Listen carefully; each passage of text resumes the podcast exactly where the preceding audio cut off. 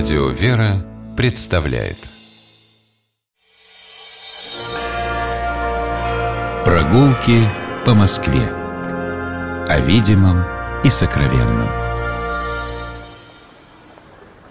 Здравствуйте, дорогие слушатели, меня зовут Алексей Пичугин, и мы отправляемся гулять по Москве. Сегодня гуляем в компании Михаила Хрущева, москвоведа, историка. Здравствуй, Михаил. Здравствуй, Алексей. Идем в Романов переулок, такой богатый, современный, буржуазный переулок э, в самом центре Москвы, неподалеку от Кремля, чтобы туда попасть. Э, из метро библиотека имени Ленина мы выходим, выходим, причем не к библиотеке имени Ленина, а на другую сторону Воздвиженки. Там есть такой выход а, между домами, вернее, он как бы не между домами, а, а изнутри дома.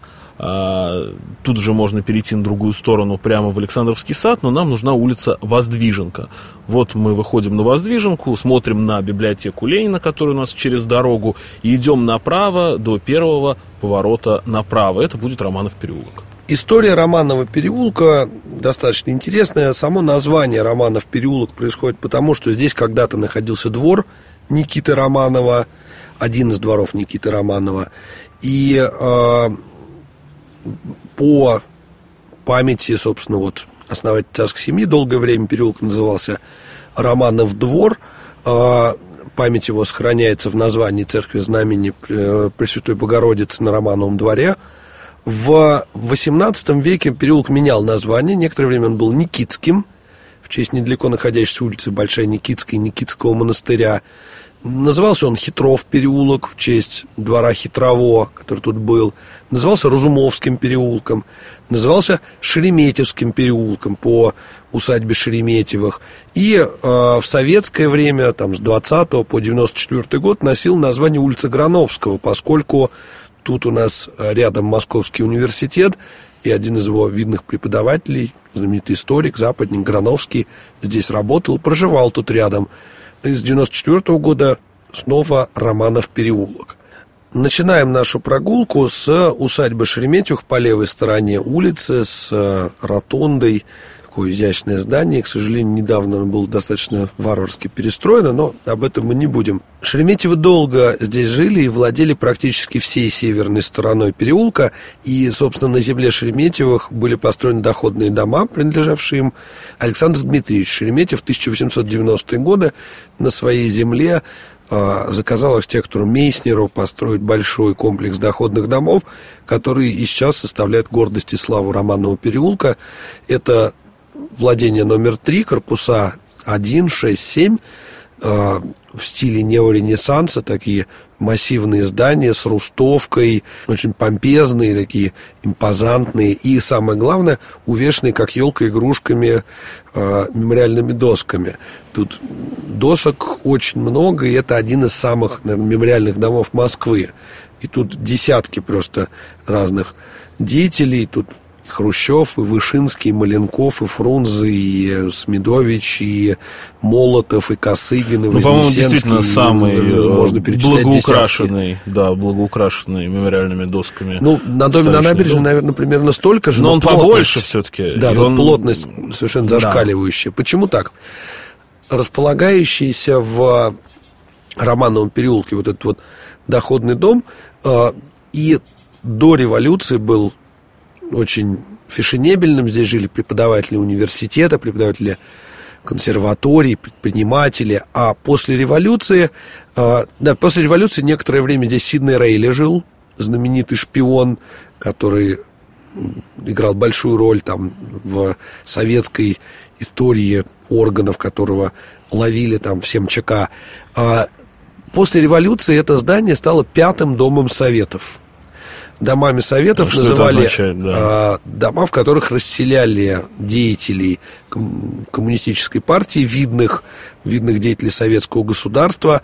Они определенным образом ранжировались, эти дома. Вот интересно, что этот дом до постройки дома на набережной был один из самых таких одним из самых главных, но при этом многие люди, которые здесь жили, оказывались здесь а, либо по достижении какой-нибудь должности, либо наоборот. Некоторых Некоторые попадали сюда после того, как их выселяли из Кремля. Например, недолгое время в этом доме прожил Троцкий. Угу. После того, как его выгнали из Кремля, он некоторое время жил вот в этой... Но таблички, которая об этом бы гласила, на доме вот так о не Троцком появилась. не появилась, да. Но все-таки этот дом не, нельзя назвать домом предварительного заключения, как дом на набережной. Отсюда людей увозили в застенки гораздо реже. Да.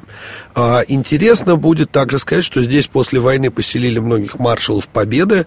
Здесь жили Жуков, и Конев, Конев, и Жуков. Косовский. Да, и Тимошенко. Вот, э, из воспоминаний семьи Жукова мне вспомнилась история про то, как э, Жуков молчал при домработнице им придали домработницу квартире, мебель передали и поселили здесь семью маршала. И вот когда появлялась домработница в комнате, он прекращал говорить.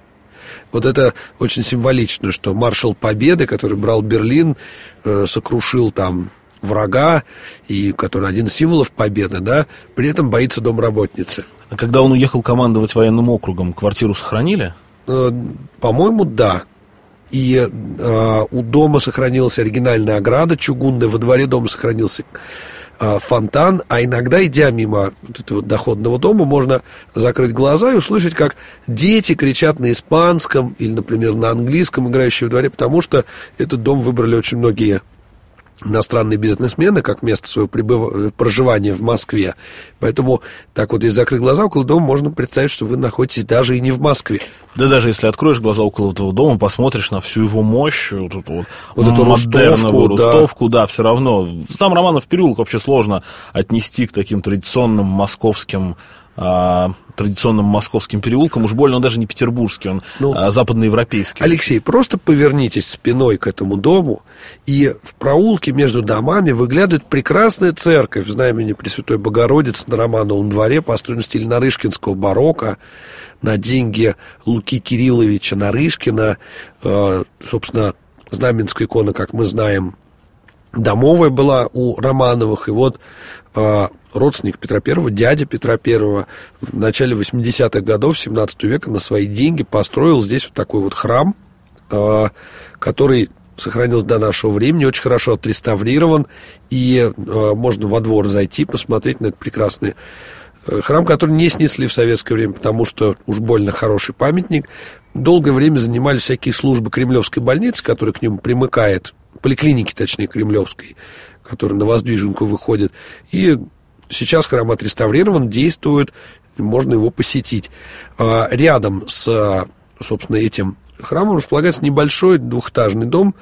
А, в этом доме жил долгое время Тимирязев, когда преподавал в Московском государственном университете. И, а, и Климент Тимирязев жил, и его сын тоже профессор физики а, Алексей жил в этом доме уже в конце 19 века. Рядом находится дом Разумовских, это дом 2, дробь 3. А, Разумовские долгое время владели землей на этом переулке, собственно, носил некоторое время название Разумовского. А, в этом доме долгое время, там, в течение 20 лет, заседала Московская городская дума, а после здесь разместился охотничий клуб, который здесь располагался вплоть до 1914 года. Здесь концерты проводились, и здесь, например, Алехин устраивал сеанс там, одновременной игры на 30 досках в шахматы. Очень такое важное место московское было. А, выйдем из двора опять на переулок. Дом номер пять – это тоже э, постройка на земле Шереметьевых. Архитектор Чернецов построил этот доходный дом в 1913 году, а следом за ним идет э, небольшой такой особнячок, особнячок Орловых-Мещерских, и выходит он на угол с Большой Никитской, Никитской улицы, да. дом 5, дром 7. А, опять же, личная история такая. А, я как-то разбирался с а, документами своего деда Наум Константиновича и обнаружил, что он, его адрес в Москве на 1941 год, на август месяц, когда он был мобилизован в советскую армию, в, России, в РКК, когда он был мобилизован, улица Никитская, дом 5. Это как раз вот этот дом, который это углом вот на Никитскую вот дом, выходящий углом на Никитскую улицу. Особняк Орловых-Мещерских, э, в котором, э, который построен по проекту архитектора Матвея Федоровича Казакова.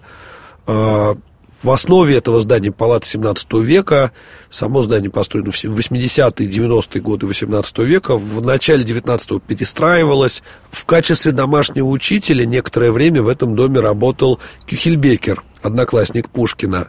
А уже в начале 20 века здесь разместились, э, уже в 30-е годы здесь разместились помещения Московского государственного университета. Здесь располагался долгое время исторический факультет – с 1934 года и до 70-го. Ну, в 70-м году здесь только часть кафедры располагалась.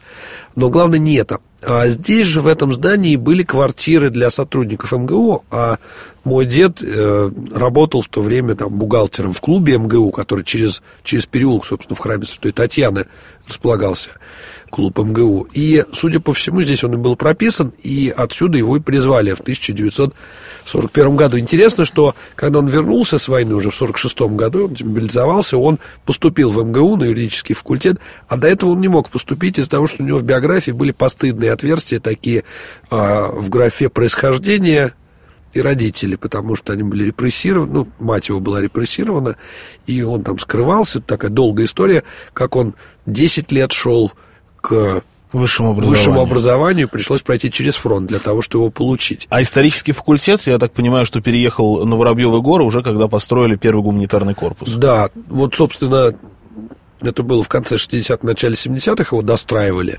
И вот, собственно, туда факультет и переехал. А сейчас тут располагается помещение МГУ до сих пор.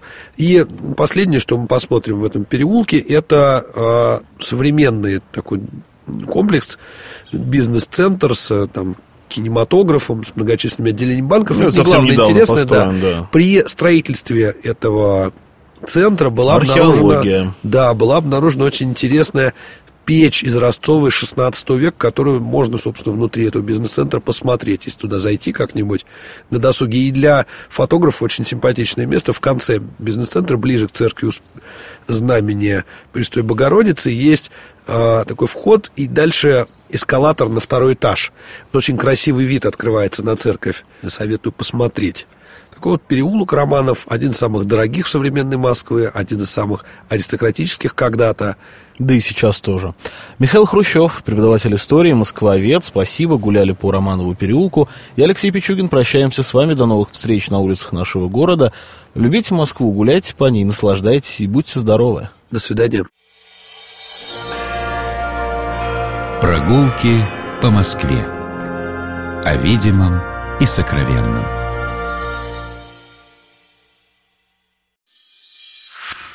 Программа «Прогулки по Москве» произведена при поддержке Комитета общественных связей правительства Москвы.